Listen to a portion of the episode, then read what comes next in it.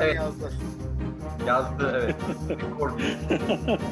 Ee, dış mihraklara hoş geldiniz.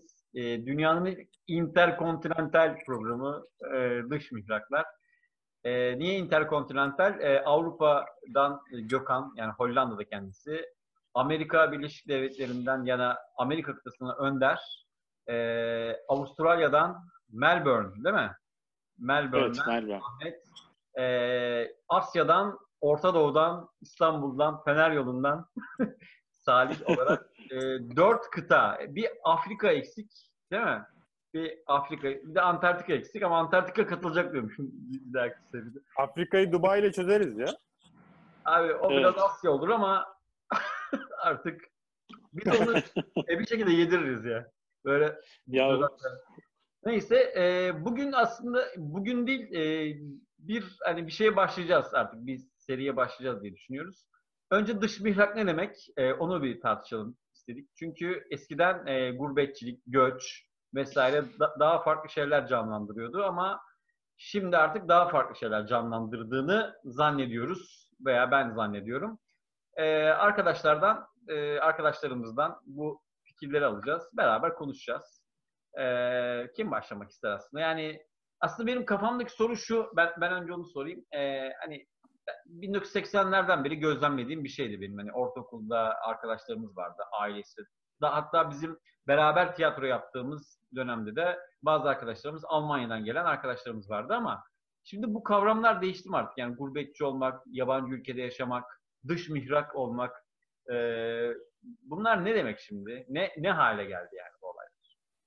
aa, acaba yani evet şey hani kıta kıtalar arası veya ülkeler arası bir dış mihrak kavramı var ama bence insanın özünde de e, şey var. Bu Almanların meşhur uzun bir kelimesi var. Doğru e, pronansiye edemeyeceğim galiba ama telaffuz edemeyeceğim. Schadenfreude mi böyle güzel bir kelimesi var Almanların. Şey diyor. İnsanoğlu başkasının mutsuzluğundan mutlu olur diyor. Hmm. Yani insanın özünde vardır diyor. Mesela işte arkadaşın iş yerinde yükselecektir. O yükselemez ve sen içten içe ondan bir haz duyarsın. Yani başkasının kötü olduğunu görmekten Hmm. mutlu olma hali vardır diyor. Kıskanma abi o işte. Aynen, aynen. Ama Evet. biraz daha Evet. farklı böyle. Aynen, haset dediğimiz şey. Hani belki o dış güç kelimesi bizim biraz öyle hani hani kendimizden olmayan yani bazen kendimizden olana da haset duyarız ama hani direkt kendimizden olmayana karşı belki geliştirdiğimiz bir hissiyat var. Ee, Yap. ama hani tabii şu anda dış güç olarak evet hani ülke dışı şey kullanıyor. Yani bize göre dini farklı olanı, gavur olanı, başka Yani şey şöyle, konuşuyoruz. Yani o- oradaki kullanım tabii biraz şey, e, va- vahim yani dış mihraklar. Yani bu Aynen, aynen, e, kendi beceremediğin her şeyi oraya atmak e, şey de biz, aynen, tabii, aynen. Bizim tabii pozisyonlar iti- itibariyle e, bizim sevgili dış mihraklarımız. Aynen, aynen. Değişti mi sence Ahmet bu işler? Yani e, veya ne durumda? Yani gurbetçi Aa, olmak ne demek ben- senin gözünde? Abi kuşak farkı kesinlikle var. Hani bir ya fark, farklı kuşaklar bence bu göçmenliğin tadını farklı almış durumda. Yani şöyle örnek verelim işte 1950'lerde 60'larda örneğin işte Almanya'ya göç eden insanları düşünürsek onların kendi ülkeleriyle olan iletişim imkanları veya topluma olan entegrasyon veya o dönemki dünyada insanların ırkçılığa, milliyetçiliğe bakış açısı ve hani birbiriyle iletişim kurma becerisiyle bizim kuşağımız arasındaki durum çok farklı. Hani doğal olarak baş, ben en azından burada yaşadığımı söyleyeyim. Hani buraya geldiğimde zaten ben Türkiye'de da lisede bir İngilizce eğitimi almışsın. İnternet, sosyal medya, popüler kültür sayesinde ortak bir dil konuşur hale gelmişsin. Gittiğin yerin yiyeceklerini bile biliyorsun işte bir hamburgerdir bilmem nedir falan filan. Bunlar hani artık hepimiz için hani dünya bir köy oldu deniyor ya. Hani zaten o köyün tadına bakmışken biz göç ettiğimiz için bence biz o kadar büyük bir kültür şoku yaşamadığımız için bizim için bir gavur ya da dış güç şeyi oluşmuyor. Ama hani dediğim gibi 50'lerdeki 60'lardaki hani insanlara dönersek bence orada çok daha farklı bir durum var. Ya Hani orada, burada Almanca or- orada kırılan şey daha büyük sanki. Yani aynen. Aynen. abi Malatya'nın bilmem ne köyünden Frankfurt'un e, endüstri tesisi. Yani o Aynen, aynen. Orada Ama mesela abi, şey o güzel bir şu anda da yaşanıyor. O Gittiğin koşullara bağlı değil mi? Yani senin sen sonuçta hani eğitimini almış, dili bilen bir insan olarak geliyorsun. Sen bugün Türkiye'den Almanca bilmeyen birisini alıp Almanya'ya koysan 50'lerde yaşanan şeyin aynısı yaşanmaz mı yine? Ama Yaşanmaz zamanki bence. a- aynen. Bence de yaşanmaz. Bu kadar söyleyeceğim. Sen öyle öyle kudur kendi kendine. Acaba neden öyle dedi? Niye böyle dedi bu adam? Niye bana hep karşı çıkıyorlar?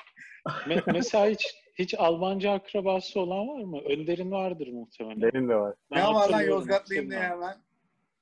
Abi Ben siz çok gönderiyorsunuz Bak, Ben Yozgat'tan. anlattım demin. Demin Yozgatlı- Salih kaydetmezken ben hepsini anlattım aslında. Evet, Ulan evet. pas atmaya çalışıyorum. Mi? Sen, sen uyurken e, Önder bu arada e, Ahmet şu anda yeni uyandı. Burada İstanbul'da saat gece 23.27. Ahmet için saat 6 6.27 mi?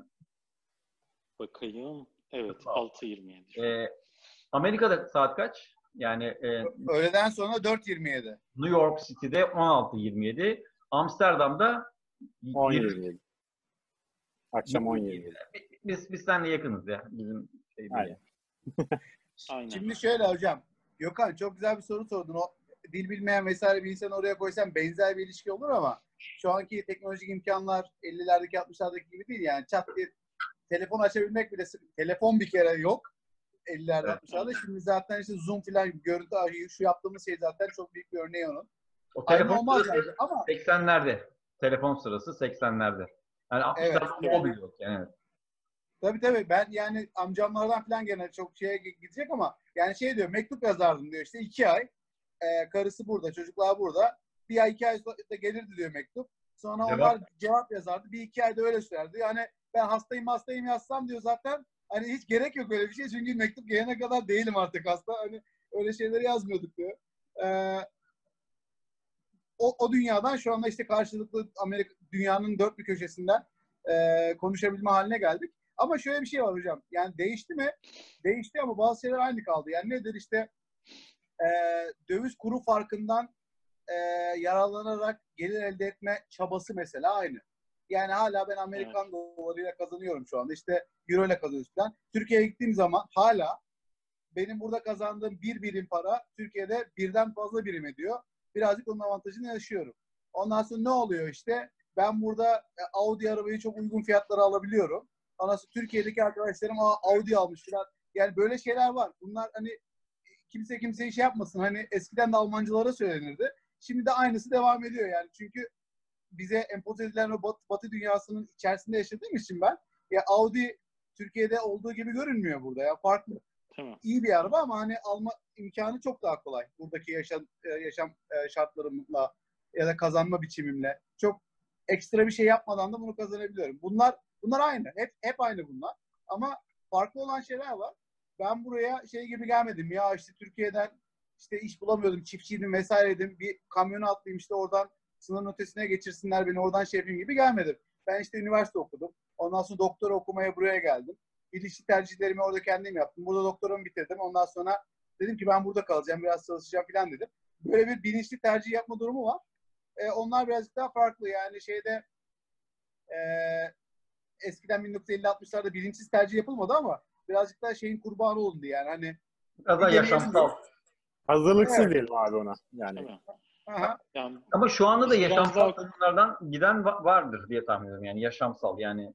Ben şu bak şu- yani çok çok çok e, küçük bir örnek vereceğim. Ben e, 2009 yılında gittiğim zaman New York orada bir Türk e, e, arkadaşımız vardı. Adam bir bankada müdürken oraya gitmiş şu anda e, işte Uber şoförlüğü yapıyor. Hatta bana dedi ki senin ne işin var sen de gel sana da bir tane bulalım araba sen de şoförlük yap falan. Hani e, yani yaşamsal da bir tercih ama hani şey e, segmenti düşürüyor. Yani Türkiye'de daha üst segment bir hayat ama Amerika'da yaşama uğruna segmenti düşürüyor. Ama diyor ki ben diyor New Jersey'de yaşıyorum. Ne mutluyum falan filan. Yani bu da Abi segmente nasıl baktığına bağlı. Yaptığın iş mi senin segmentin hayat standartın mı? aslında sosyal statün yani sosyal statün yani sonuçta tabii ki yanlış anlaşılmasın ama hani bir e, şoförlük yani müessesesindeki bir insan dünyanın her yerinde hemen hemen aynı statüdedir. Mühendis başka bir statüdedir filan. Ama sen Türkiye'deki mühendisliği oradaki şoförlüğü tercih tam tersi e, oradaki şoförlüğü. Türkiye'deki mühendisliği ter- tercih edebiliyorsun çünkü coğrafya diyorsun ki New Jersey, İstanbul, New Jersey tamam abi o zaman Hatta bir dönem pompacılık yapmış falan. Tabii bu bir tercih. Hiç önemli değil. Ama e, daha böyle yani Önder'in söylediğinden daha böyle kaba bir sebep e, ortaya çıkıyor. Ben diyor burada yaşayayım, çocuklarım burada okusunlar, e, daha güçlü bir devletin garantisi altında olsunlar diyor. Ve kendisi öyle bir daha düşük segmentli bir işi tercih edebiliyor. Abi, Yani abi benim- o sosyal statü dediğin kısım aslında bir illüzyondan ibaret sanki Türkiye'de. Çünkü hayat standartın burada garsonluk yapsam dahi Türkiye'den daha yüksek oluyor her türlü. Yok yok. e, Ama o oranın oranın mühendisliğiyle oranın garsonluğu. Yani mühendis, doktor, şoför, garson yani her yerde hemen hemen aynıdır diye yani o sıralama diye söylüyorum. Ya ben ona tam katılamayacağım yani. Şu yüzden katılamayacağım çünkü yani örnek veriyorum. Benim tecrübeme sahip bir mühendis Türkiye'de asgari ücretin 5 katı maaş alır, aldığı için aradaki fark çok yüksek. Evet. Para yani kazandığı para hayat standartını karşılasın karşılamasın ondan bahsetmiyorum ama gelir olarak. Yani garson gerçekten çok aşağılarda. Ama Hollanda'da e, asgari ücret alan bir garson benim tecrübeme sahip bir e, mühendisin yarısı kadar maaş alıyor. Fark yani 1'e 2'dir en fazla. 1'e 5 değildir. Dolayısıyla hayat standardı olarak ve statü olarak çok da büyük bir fark yok orada. Yapılan iş farklı okey. Ama e, bahsettiğim şey işte o Türkiye'deki uçurum yok arada. Yani şeyi anlayabiliyorum diyorsun. Türkiye'de mühendislik yapacağım ama burada garsonluk yaparım mı anlayabiliyorum. Anlayabiliyorum. Tabii benim içindeki en, en rahatlık veren noktalardan biri şu mesela. Ben bugün burada işsiz kalsam, telekom sektörü tamamen batsa ve hiç iş bulamazsam garsonluk yapmaktan gocunmam. Hayatımı çünkü rahat bir şekilde devam ettirebilir o işleri. Hı hı. Ama Türkiye'de öyle değil diyorsun. Tabii ki. Türkiye'de en başta ekonomik olarak zaten sıkıntı yaşıyor. Peki senin için gurbetçi olmak ya da orada yaşıyor olmak yani gurbetçi lafı biraz böyle şey bir tınısı var. Ee, biraz böyle hüzünlü bir sanki tınısı var ama çünkü biz hep e, öyle gördük ya yani filmlerden öyle gördük ya da Galatasaray eski Rapid Wien maçları bilmem ne evet gurbetçilerimiz de e, tribünleri dolduruyor.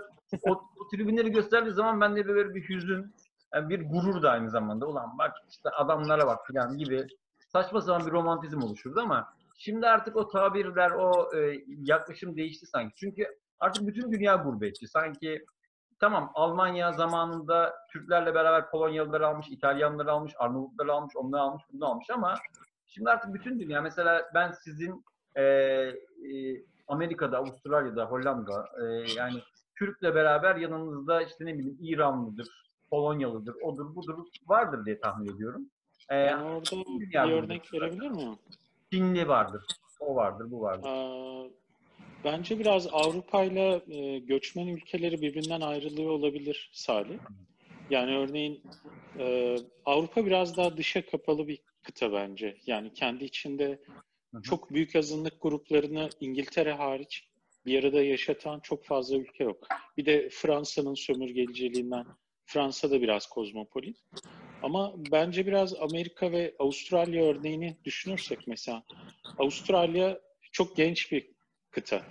Yani 200-300 yıldan e, daha önce bir şey geçmiş yok. Yani kozmopolit bir geçmiş yok.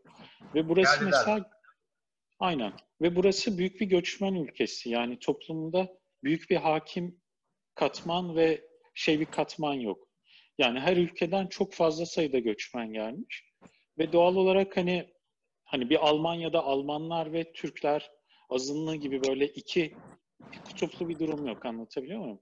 Muhtemelen Amerika'da da bir benzeri vardır.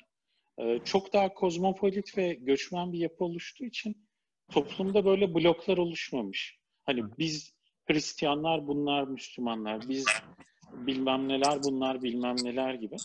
Ben birazcık onun şeye yol açtığını düşünüyorum. Yani bunu biraz gözlemledim de. Ee, gurbete giden insanlarda e, hani toplumla kaynaşamama ve bir süre sonra da bunun şeye dönüşmesi. Hani e, gruplaşmaya, kendini içine kapatmaya. Gemeinschaft denen e, o, Aynen. Aynen, aynen. Ee, hani Av- Avrupa örneğinden tekrar gidersek, Polonyalı'nın Almanya'ya göçmesinde hani yüzde doksan adam Hristiyan, coğrafi olarak daha yakın, işte mutfak kültürü çok aykırı değil. Hani bir Polonyalı'nın Almanya'ya gidip orada azınlık olmasıyla hani Müslüman bir ülkeden tamamen mutfağı, kültürü, şeyi farklı bir ülkeden birinin gidip oraya entegre olması bence biraz daha farklı. O yıllar için diyorum. Ama, Ama bu şöyle- yıllarda Evet. Gökhan'a ben aslında sor- sormak istiyorum. Bence bence şahsen en zor tercih yani Amerika, Avustralya vesaire en, en zor tercihin ba- bana sorsan Hollanda olduğunu düşünüyorum ya da e, kıta Avrupası olduğunu düşünüyorum. Çünkü ırkçılığın e, diğer işte aynen senin söylediğin sebeplerden dolayı Ahmet Avustralya ve Av- e, e, Amerika'da hatta da İngiltere'de bile daha az olduğunu gözlemledim veya okuduğum, tahmin ettiğim şeyler. E, ben hala ve hala e, Orta Avrupa ülkelerinde hani Polonyalı, Türk ya da Yunan bir kişinin e, şeyi hissedebileceğine inanıyorum. E, ben ötekiyim. Çünkü şöyle bir gözlemim oldu, şöyle bir diyalogum da oldu. Fransa'ya gittim iki sene önce. Orada orada doğmuş, orada büyümüş, orada artık oralı Ermeni bir arkadaşım e, dedi ki hissettiriyorlar dedi. Yani ben bir Fransız Katolik olmadığımı her şekilde hissettiriyorlar bana. Ben burada doğdum, burada büyüdüm, buralıyım diyor. Ama e, ama Ermeniyim ve bunu hissettiriyorlar ve bu Avrupa'da bu biraz e, alışkanlık haline gelmiş gibi. Gökhan senin e, o anlamdaki gözlemlerin nedir? Yani Hollanda'da olmak biraz daha zor gibi geliyor bana Avustralya'da. Yani Amerika, Avustralya'da yaşama gibi tecrübem olmadı ama şeye katılıyorum. Oraların e, gerçekten kozmopolit olduğuna katılıyorum. Ee, Avrupa'daki bence bu, ben en başta söyledim ya, bana göre iki tip gurbetçi var. Birisi expat olanlar, yani sonradan gelenler. Birisi de e, önceden beri burada olan, bu kendi içine kapanan, dışarıya açık olmayan topluluk. Şimdi burada benim bizzat tecrübe ettiğim şey şu, insanlar ilk önce, eğer Türk'üm dediğin zaman, senin o az önce söylediğim gurbetçi gruptan olduğunu düşünüyorlar ve bir ön yargıyla yaklaşıyorlar sana. Benim en bariz yaşadığım örnek şu mesela ben bir ev almayı planlıyordum. Evi almadan önce bir viewing planlaman gerekiyor. Evi görmek istediğin randevu alman gerekiyor. Emlakçı direkt bana dedi ki bu ev sana gelmez abi. Yapmayalım biz o randevuyu dedi. Engelledi yani. abime onu vermeyelim. Aynen, aynen. Yani ya bırak ben karar vereyim değil mi? Eve geleyim bakayım falan. Evi bana kötüledi. Evi görmeme dahi e, müsaade etmedi. Kibarca sen, sen sana göstermeyiz bu evi dedi. Allah Allah. E, bu, bu tarz şeyleri başkalarından da duydum. Sebebi de dediğim gibi yani, yani şunu da korumak istiyor adamlar. Bir mahalle, bir bölge eğer onların yerel bölgesi ise oranın yerel halini korumak istiyorlar. Dışarıdan o bölgeye e, rahatsızlık verecek mi diyeyim artık. O bölgenin yapısını bozacak insanları dahil etmek istemiyorlar. İçgüdüsel olarak yapıyorlar bunu. Bir şey soracağım. Mesela Avustralya'da böyle bir şey direkt şey yani ayrımcılık ve büyük bir suç yani. Hani Tamam, sen Burada, burada da, burada da öyle. dibi yani. bunu, bunu teklif dahi edemez adam sana. Yani ima dahi etse gerçekten Ba- başına bana bunu bu şekilde söylemedi. Bana şöyle söyledi. İşte evin camı kırık, işte çatısı bozuk, Tabii orası tabii. Tabii Yani. tabii. Ha, anladım. Yani Ama kim- kimse anlıyorsun. bunu bu şekilde söyleyemez. Ben anlıyorum ya. Bırak geldiğimde göreyim ben karar vereyim. Bunu bana bu şekilde söyleyemez bunu ama Hı hı. bahsettiğim şey hani e, ya art, ya dokuyu korumaktan ya da e, yani iyi tecrübeleri yok tamam mı gerçekten. Benim buraya ilk geldiğim sene evime bir usta geldi. Kiralık evde ev sahibi göndermiş. Ben neyi anlaşsın diye Türk bir usta göndermiş. Adamla gırtlak gırtlağa gelip evden ben kovdum sonra. Türk bir ustayı Hollanda, Amsterdam'daki evimden ben kovdum. Çünkü dediğim gibi ya kötü tecrübeleri var bu adamlar. Aynı şey bizde de olurdu. Türkiye'de de olurdu bence. Yani Suriyelilere olan yaklaşımı düşünün. Evet. Yani benzer bir durum var. Bu ırkçılıktan ziyade e, geçenlerde de aynı konuyu buradaki arkadaşlar tartıştık. Hani kültürlerin uyuşmaması durumu gibi görünüyor bana göre. Ama yani sonuç, ırkçılık, sonuç ırkçılığa gidiyor yani maalesef. Ya, ırkçılık. tabii ki ırkçılığa giriyor da e, yani bu tek taraflı bir kabahat değil. İki tarafın da sorumluluğu. Evet var. evet yok. Çünkü yani bir genellemeye varıyorsun. Türkse bilmem ne ya da Suriyeli ise Tabii ki, aynen. ya, kalsın filan. Hani hatta Ama Türkiye'de şöyle, vardır şöyle ya. bir şey de var.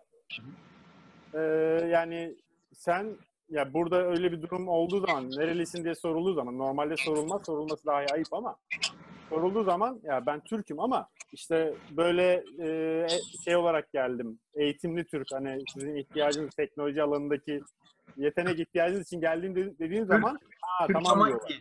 Türk ama iyi. Ya Türk ama iyi adam ya. İyisin. Aynen yani bu çok kötü çok acı bir şey. Evet.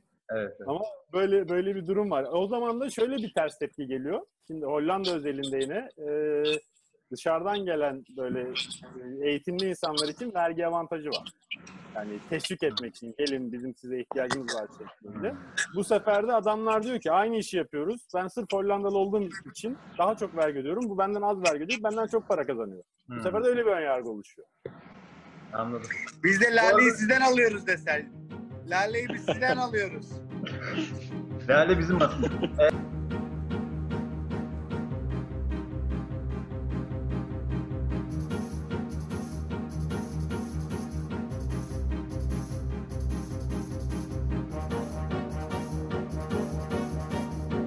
burada yaşadığımız bazı sorunlar var. Evet siz de tabii ki tercihlerinizle gittiniz. Ee, tabii ki 1960'ların o Almanya'ya giden e, gurbetçileri gibi değil durum.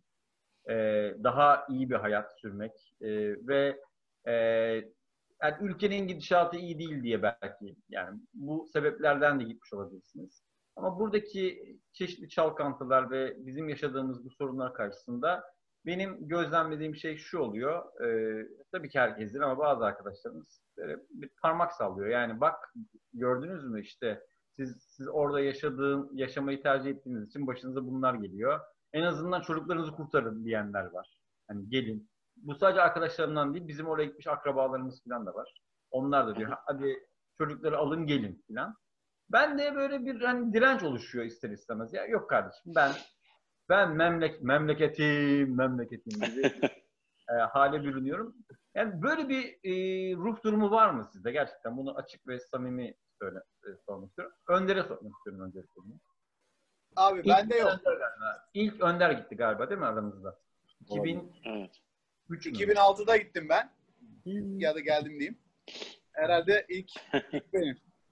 Evet. 1960 döneminden sonra işte o giden tayfadan sonra ilk ben zaten. Uzun bir süre kimse gitmedi.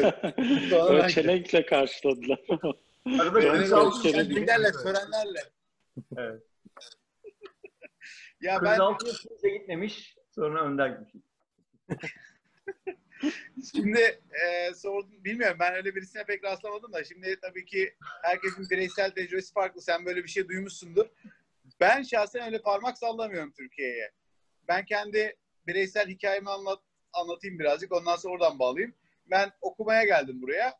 Ondan sonra okul bitti. Bir arkadaşım burada bir işe girmiş. Dedi ki Önder bak aynı benim gibi benim pozisyonumda aynı yerden mezun birisini be- bekliyorlar dedi. Ya istiyorlar dedi.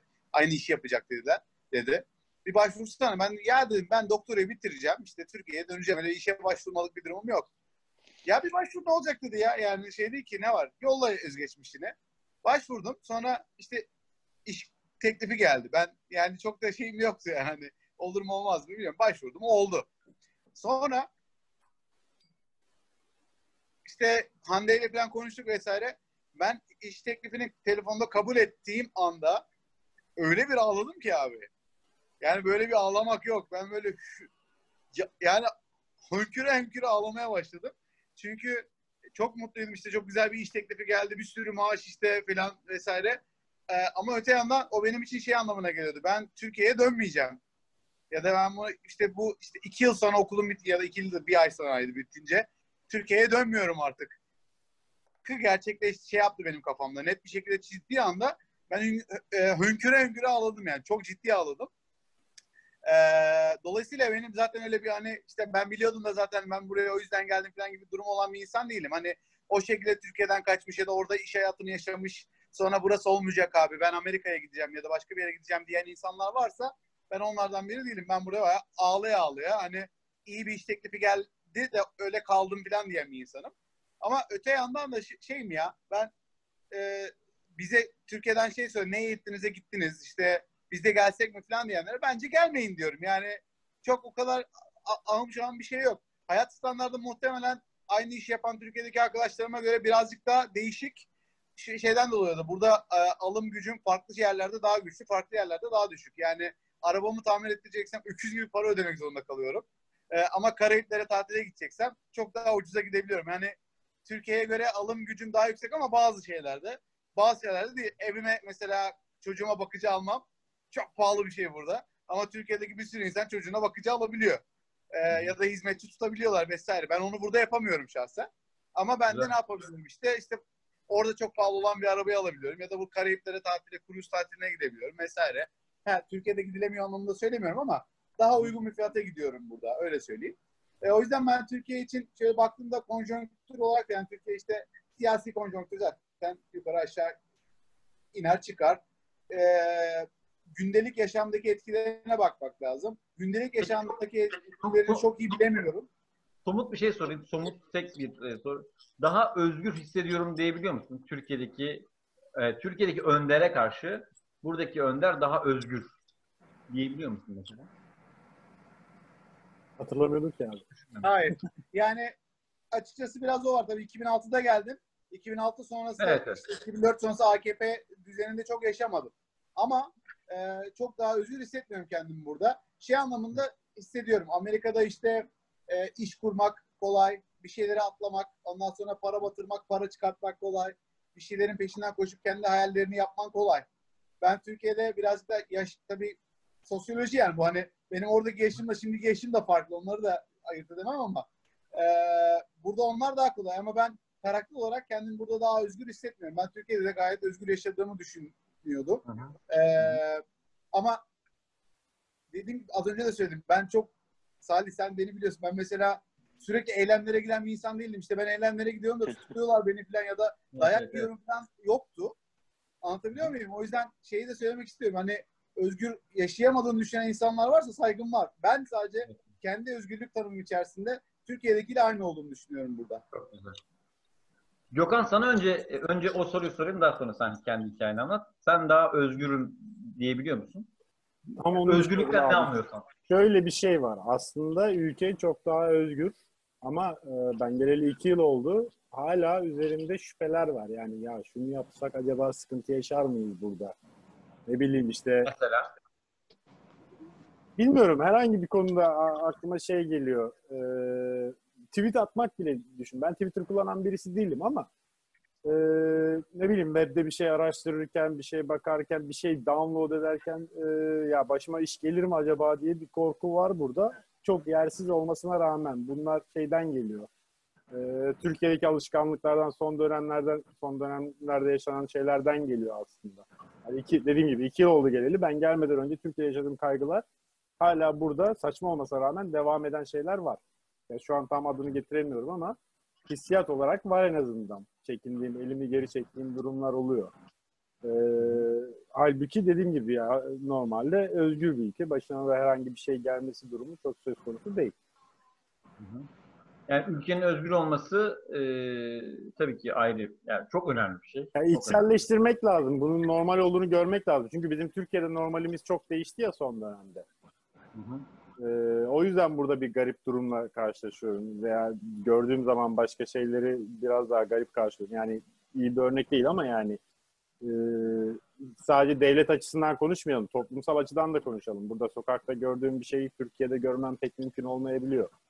Şu Pride, Mesela? Pride yürüyüşü döneminde kanallara işleyen kızlar görüyordum mesela burada. Veya e, ya bu Türkiye'de dayak sebebi bir şey ya. Peki sana ne hissettiriyor bu?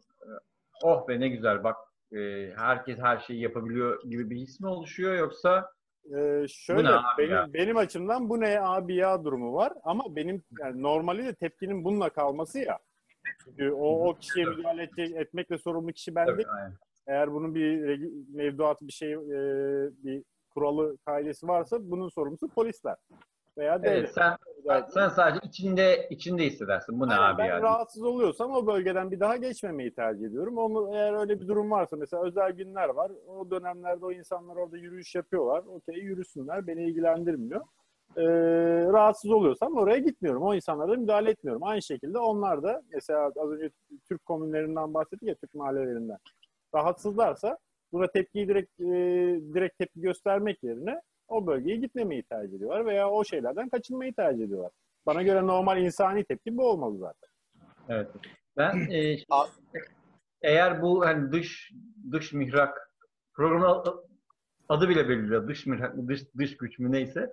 Bu programı eğer sür, sürdürebilirsek bu programı tabii ki bir işte kadın arkadaşlarımız da var. Mesela Gül var, Gökhan'ın eşi.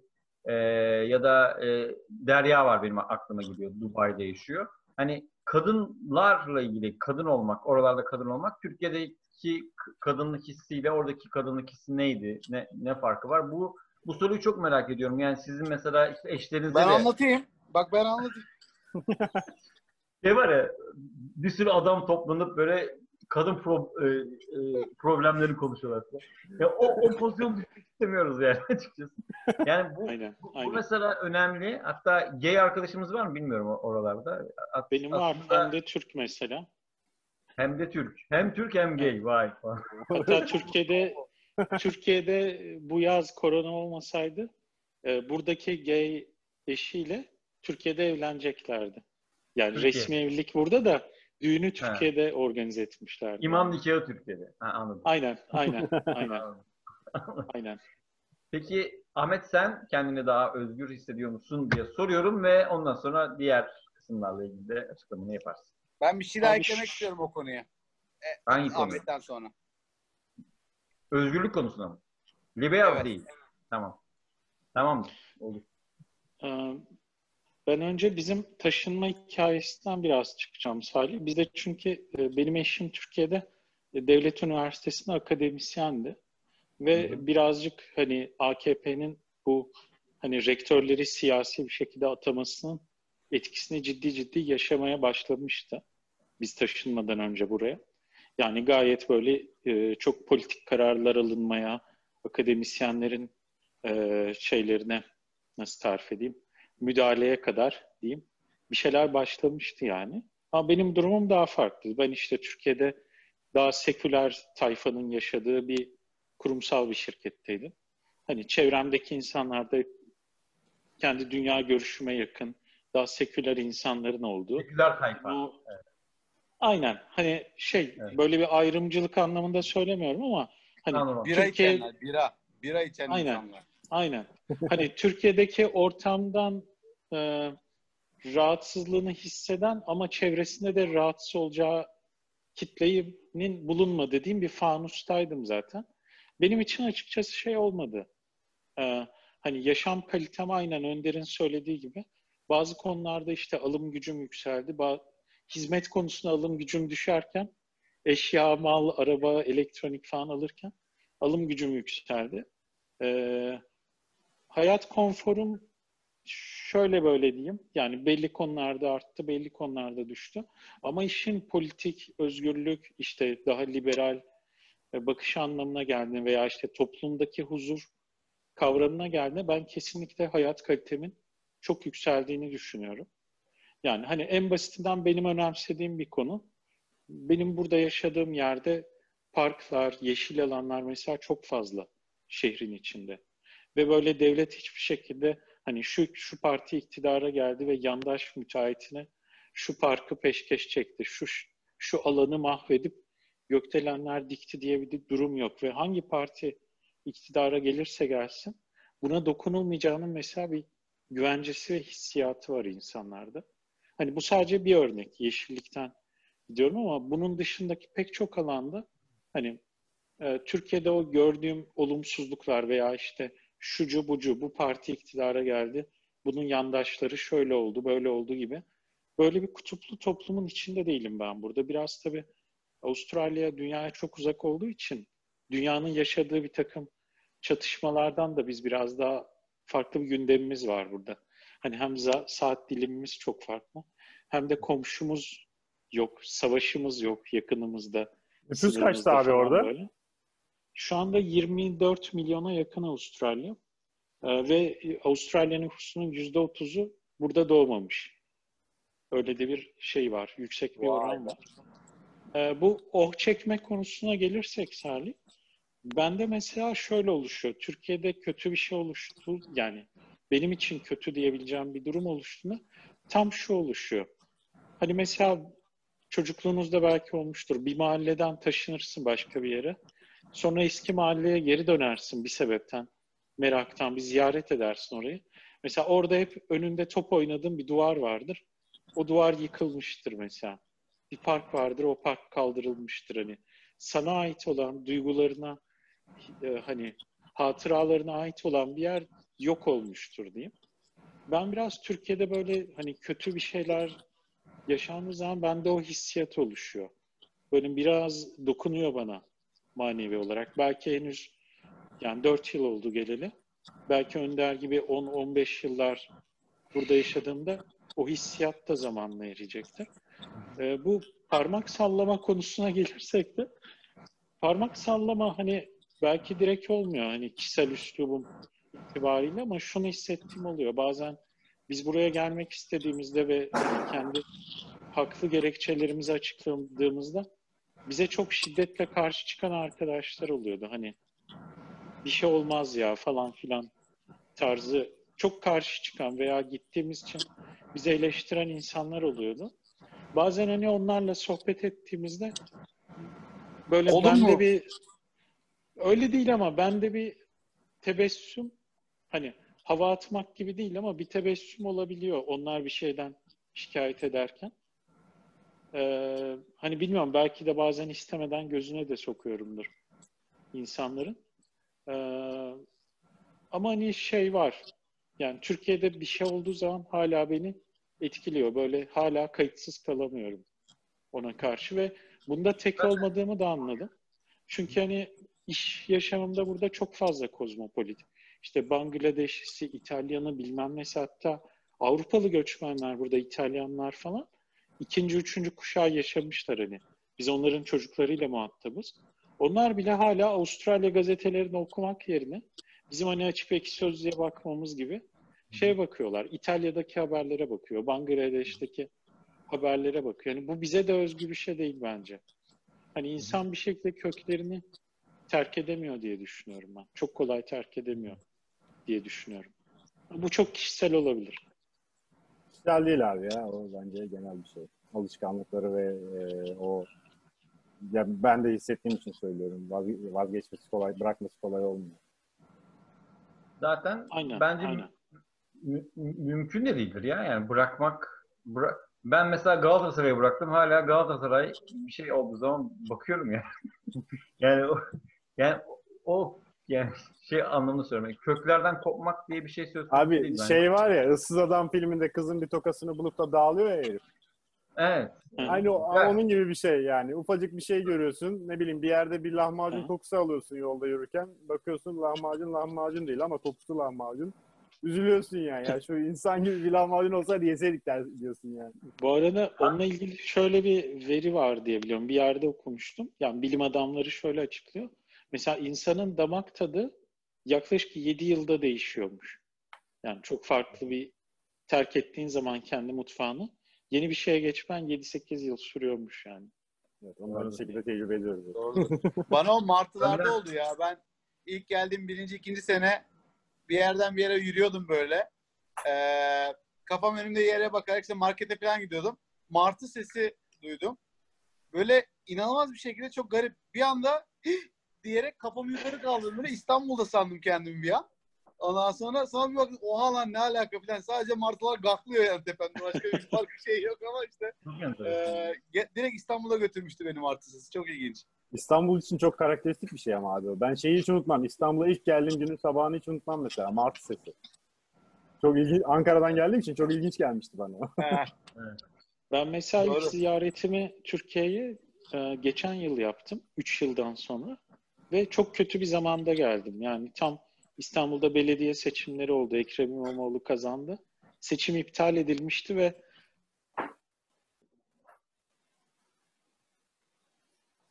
harıldıkların önünde nöbet tutan, binaların önünde nöbet tutan insanlar, panzerler, barikatlar. Ben mesela hani Türkiye'ye çok büyük bir özlem ve mutluluk yaşayacağımı hissederek geleceğimi düşünmüştüm. Ama sanki böyle sıkı yönetim gibi bir ortama geldiğimi hissettim. Çünkü hani Avustralya'da milli bayramlar hariç ortalıkta şey görmezsin. Hani bir askeri araç polis bile hani çok az görürsün sokaklarda. Bir anda şehrin içinde bu kadar fazla sayıda polis, barikat, işte dediğim gibi zırhlı araç falan görünce ve adım başı insanlara bu GBT yapma muhabbeti. Mesela benim o ilk gelişim bende büyük bir hayal kırıklığı oldu. Ben çok daha özlemle ve büyük bir tatmin yaşayacağımı hissederek gelmiştim. Ee, çok çok böyle kötü hissettim kendimi. O büyük bir fark olmuştu benim için. Gül'ü görüyoruz arada. Evet. ee, Önder senin özgürlükle ilgili bir şeyin vardı galiba. Sonra son bir sorum var. İsterseniz bağlayalım. Çünkü Tamam. Özgürlükle ilgili aslında şey politik aslında çok güzel şeyler örnekler verdiler e, Gökhan da Ahmet de. Siyasi olarak özgürlüğü şeyde görüyorum ben burada işte sosyal medyada ya da medyada haberlerde vesairede işte başkana idi- idiot demek işte embesil bu adam ya falan demek vesaire hiç anormal şeyler değil yani eğer birisinin gerçekten gerizekalı olduğunu düşünüyorsanız gerçekten gerizekalı bu adam falan diyebiliyorsunuz. Bunlar hani ilginç şeyler. Ee, bizim alışık olduğumuz şeyler değil. Hani sokağa işemek bilmem ne vesaireden öte siyasi anlamda böyle şeyleri söyleyebilirsiniz. Düşünebilirsiniz. İnsanlar bundan şey olmuyorlar da e, gocunmuyorlar da konuşuyorsunuz, söylüyorsunuz. Bu, bu, bu, bu anlamda gerçekten özgür hissediyorum. Ama e, küçük insan olarak düşündüğün zaman daha az özgür hissediyorsun. Mesela sokakta yürürken kurallara tabi olmak, işte. Türkiye'deki o bir kuralsızlık vardır ya böyle çok tatlı bir kuralsızlık vardır Türkiye'de. Bilmiyorum yani. Katılıyorum. Belki de işte. Gökhan, Ahmet söyleyecektir. O kuralsızlık burada yok. Bir de bilmiyorum biz yabancıyız diye mi fazla dikkat ediyoruz bilmiyorum ama herkes dikkat ediyor. Yani işte şuraya park etsem mi ya da şuraya şunu koysam mı? Şuradan şöyle buradan işte yaya geçidinden geçmesem ne olur filan. Böyle şeyler sürekli kafanda yani özgürlük eğer şeyse böyle canın istediği gibi yaşamaksa mesela burada daha az o bence. Ee, Türkiye'deyken Türkiye'deyken birazcık daha sanki canın istediği gibi yapabiliyorsun gibi. Ne bileyim işte başka insanlara e, olan davranışları zaten hani iyidir kötüdür o ayrı bir konu ama insanlar arası mesafe çok az Türkiye'de. O yüzden birazcık daha rahat davranabiliyorsun. Abi o biraz şeyden ama kuraldan ziyade e, ayıp gibi Akdeniz hissettiğinden değil mi? Kurala uymak yani. Ben, benim hissiyatım o mesela. Ben yolun ortasından geçebilirim. Kimse de niye buradan geçiyorsun demez. Ama yani herkes yaya geçtiğinden geçiyorken ben de oradan geçeyim diye hani ayıp Aha. olur kaygısıyla yapıyorum onu. Evet evet. Yani öyle bir şey var. Yani özgürlüğün sanki birazcık daha kısıtlı gibi. Ben şeyi de anlıyorum. Şeyi hatırlar mısınız? O başa döneceğim ama Almancılar Türkiye'ye gelip sürekli trafik kazası yaparlardı. Hatırlar mısınız? Tabii tabii tabii. tabii, tabii. Böyle ölümcül kazalar falan yaparlardı. Çünkü adam gidemiyor hızlı. Orada Almanya'da Kurallar vesaire. Evet. Buraya gelince böyle bir boşal yani Türkiye'ye gelince böyle bir boşalma hali falan vardı herhalde. Aynı yani şeye gittiğin zaman böyle Türkiye'ye döndüğün zaman bir rahatlama geliyor üstüne sanki. ee, ilginç bir ilginç bir his var. Ee, Ben bir de pardon. Bir şey ekleyebilir miyim Önder bitirdikten Tabii, sonra? tabii. Pardon.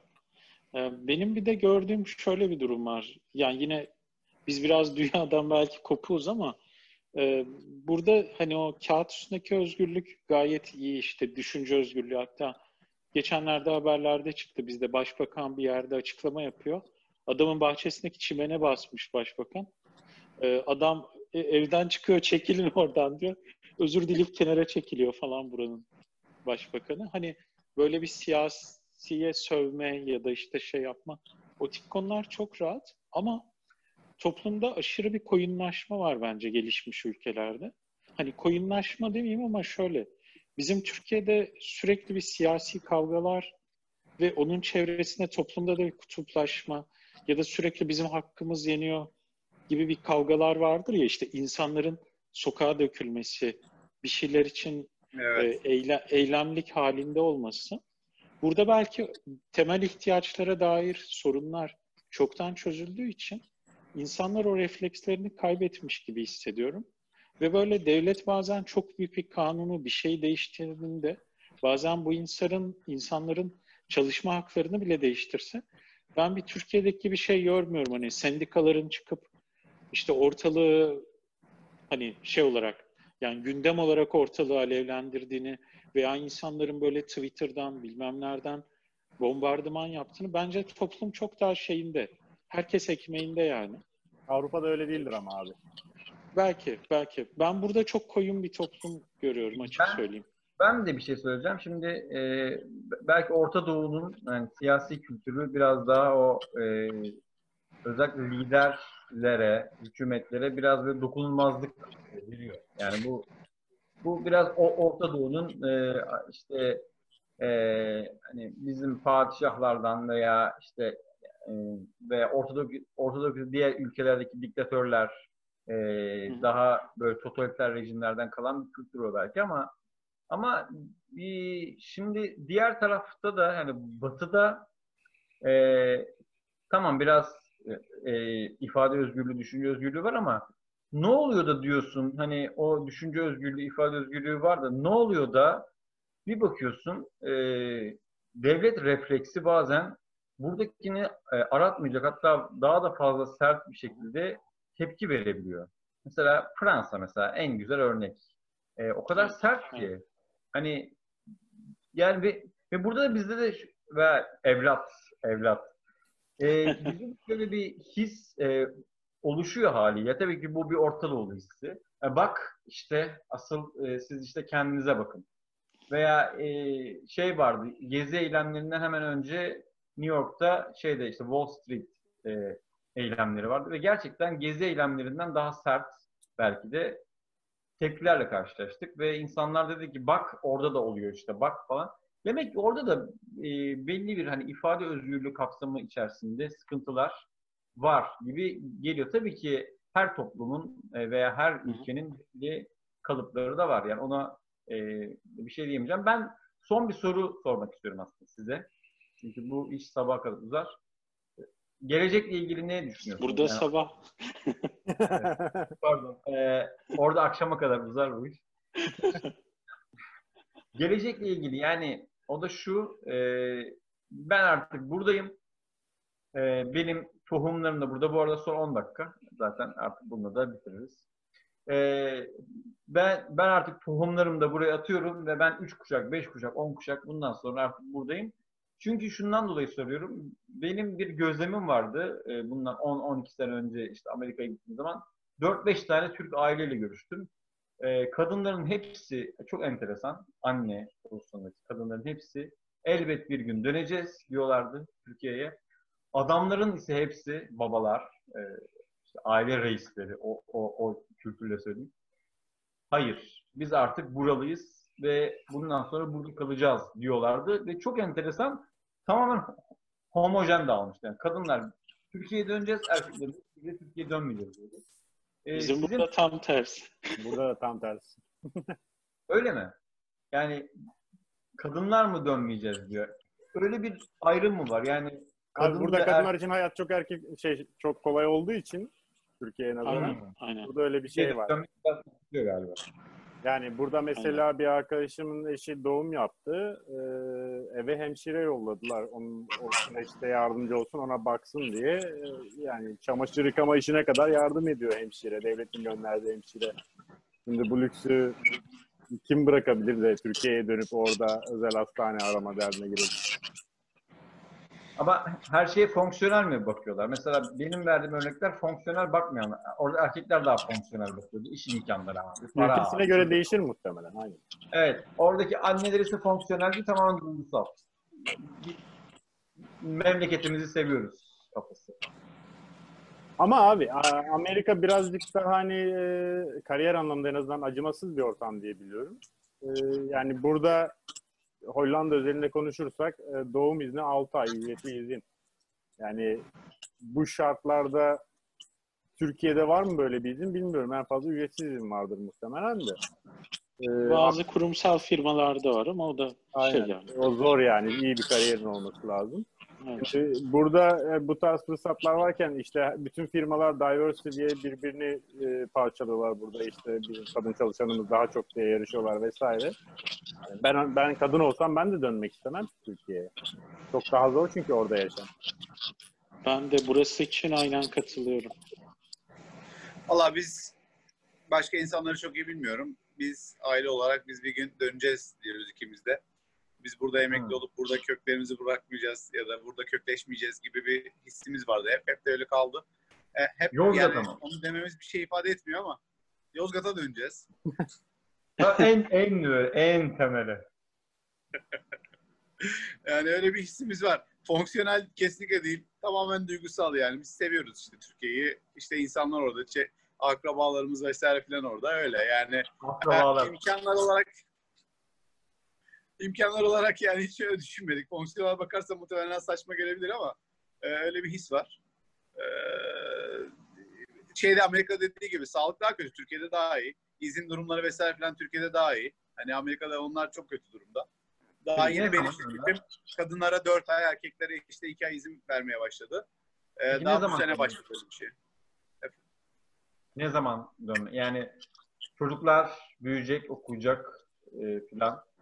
İşte fonksiyonel olmadığı için tamamen his bunlar. Aynen. aynen. Bir zaman mevhumu da yok yani. Uygulanabilirliği çok düşük bence. Çocuk olup çocuk da burada büyümeye başladıktan sonra. Aynen öyle. Evet. Çünkü Yani bunu deneyen bilmiyorum. bizim akrabalarımız oldu mesela. Böyle çocukları ilkokul çağındayken Türkiye'ye dönenler falan hepsi çok büyük bir pişmanlıkla adaptasyon sorunu yaşadığı için çocukları e, geri döndü. Yani bu bir sadece tecrübeye dayalı bir istatistik benim gördüğüm. E belki siz dönerseniz döner ama çocuklar kalır üniversite sonrası falan. Belki öyle, öyle bir şey olur. Yani. Ben kendi Yani- açımdan beş seneye dönmeyi düşünüyorum ama şöyle bir sıkıntı var. Bu change curve diye bir şey var ya. Ben kendi adıma 5 yıl içinde dönmeyi planlıyorum şu anda. Öyle mi? Ama e, tabii yani e. burada bir vatandaşlık alayım, kendimi güvenceye alayım, çocukları güvenceye alayım. Ondan sonra da işte biraz da para biriktirmiş olur. Dönerim diye hesaplıyordum. Ama Vatandaşlık alınabiliyor mu? tabii Öyle. 5 yıl sonra alınabiliyor. 5 yıl Hollanda'da. sonra. Evet. Ee, ama şöyle bir şey var işte yani e, ben buraya ilk geldiğim günkü gibi hissetmiyorum. İlk ikinci senemdeyim. E, son dönemdeki değişim şöyle. İlk 18 ayda özellikle ben çok sıkıldım burada. Yani iki ayda bir Türkiye'ye gelmek zorunda hissettim kendimi. Çünkü ben kendimi buraya hiç ait hissetmedim. Ama e, işte bu bahsettiğim change, change curve muhabbeti var. E, ilk geldiğinde bir Genç kör mü? aynen değişim eğrisi diye çevirebiliriz. Kör Kör. Ha. Aynen. Genç Ee, kör. eğrisi. Ee, il- ilk, geldi, ilk geldiğinde çok mutlusun işte hoplayıp zıplıyorsun işte yurt dışına çıktım yeni fırsatlar yeni hayatlar vesaire 6 ay sonra işin rengi değişmeye başlıyor adapte olamıyorsun depresyona kadar iniyorsun ondan sonra da yavaş yavaş adapte olup recover etmeye başlıyorsun Ee, şu an muhtemelen ben o recovery sürecindeyim ve şey de e, yani fikrim de yavaş yavaş değişmeye başlıyor yani kaldık alışmaya başladık ya dönmeye gerek yok mu acaba tabii bunda Türkiye'nin şeyi de var yani bugün dolar yüzde yirmi, yüzde otuz arttığı zaman ben üzülüyorum. Niye üzülüyorum? Çünkü Türkiye'ye dönme umutlarım da kayboluyor bu yüzden. Ekonomik sebeplerden dolayı. Ya yarın öbür gün Türkiye'ye dönsem ne iş yapacağım yani? Şurada kazandığımın onda birini mi kazanacağım hı, hı hı. Gibi, gibi Evet. durumlar kaygılandırıyor. Sadece şu var ama ben bende mesela çalışma hayatımın ömrü boyunca dönme düşüncem hiç yok Salih. Ama Hı böyle biraz emeklilik yaşına gelme durumunda bir düşünce oluşuyor bende. Biraz çevremdeki Türk arkadaşlarla da konuştuğumda benzer bir durum var. Ee, biraz ben şeye bağlıyorum hani Önder'in de başlangıçta söylediği bir durum vardı ya maddi bir konfora işte sahip oluyorsun bir takım şeyleri e, daha kolay elde ediyorsun falan ama şu hissi yaşadığım çok oluyor burada. İşte son model işte dört çeker arabana binmişsin bilmem ne her şeyin süper falan bir okyanus kenarına gidiyorsun. Ama onu paylaşabileceğin çok fazla bir arkadaşın yok etrafında. Hani arkadaş tamamen senin sosyal becerine bağlı. Hani çok iyi bir çevren de olabilir. Ben mesela şanslıyım. Kendime iyi bir çevre bu, kurdum burada. Hem Türklerden hem buradaki diğer göçmen insanlardan. Çok aşırı yalnızlık yaşadığımı söyleyemeyeceğim. Ama çevremde şunu yaşayan çok arkadaşım var. Yani adam diyor ki her türlü maddi huzura, refaha kavuştum diyor burada. Ama diyor o mutlu bir anında bir lak lak edebilecek birini arıyorum diyor. Paylaşacak kimse yok aynen. Bir ses, bir nefes arıyorsun diyor ve ve hani buna her istediğin an erişebilme konforu. Evet, evet. Çünkü E zaten- göçmen ülkelerine biraz şey de oluyor. Herkes kendi içine çok dönmüş oluyor. Dediği Evet. gibi Önder'in bir bakıcı, şeyci olmayınca, anneanne, babaanne de sürekli gelemeyince çocuklu insanlarda mecburen bir aşırı içe dönme durumu oluşuyor. Yani Evet. çocuğu yalnız bırakamadığın için. Bundan Evet. dolayı bence e, sosyal hayat biraz sekteye uğruyor. Evet. Aynen. Ee, son iki, iki dakika isterseniz yavaş yavaş toparlayalım. Ee, şöyle söyleyeyim ben. Güzel sohbet. Hani e, daha da uzar.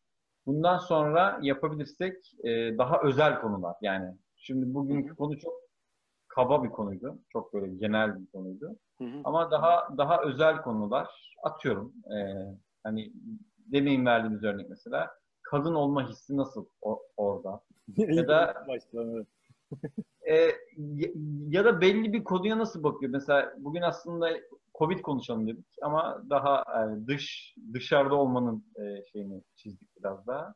Atıyorum hani güncel bir konuyu da yani atıyorum işte Ayasofya Cami oldu. Nasıl baktılar oradakiler? Ben mesela merak ediyorum gerçekten. Biz, biz her zaman şeye e, merakla bakmışızdır. Dış basında olay nasıl yansıdı falan vardır ya. Le Ee, Figaro ne yazdı? Evet evet yani Le Figaro işte işte Boğaz'ın işte e, aslanları cehennem etti. işte Samiyen cehenneme döndü. Neydi? Kariyere delle sport. evet, Yendik evet, Milan. evet, evet. Şimdi e, yendik Milan. Aynen. Bir de Monakolu vardı. evet. E, programı kapatıyorum ben. E, sevgili dostlar. Bir dakikadan. Öpüyoruz. Bay bay. Öpüyorum. E, en kısa zamanda ikinci bölüm. Tamam. Hadi görüşürüz. Eyvallah. Hadi Görüşürüz. Bay bay gençler. Bay bay. Gençler. Hadi bay bay.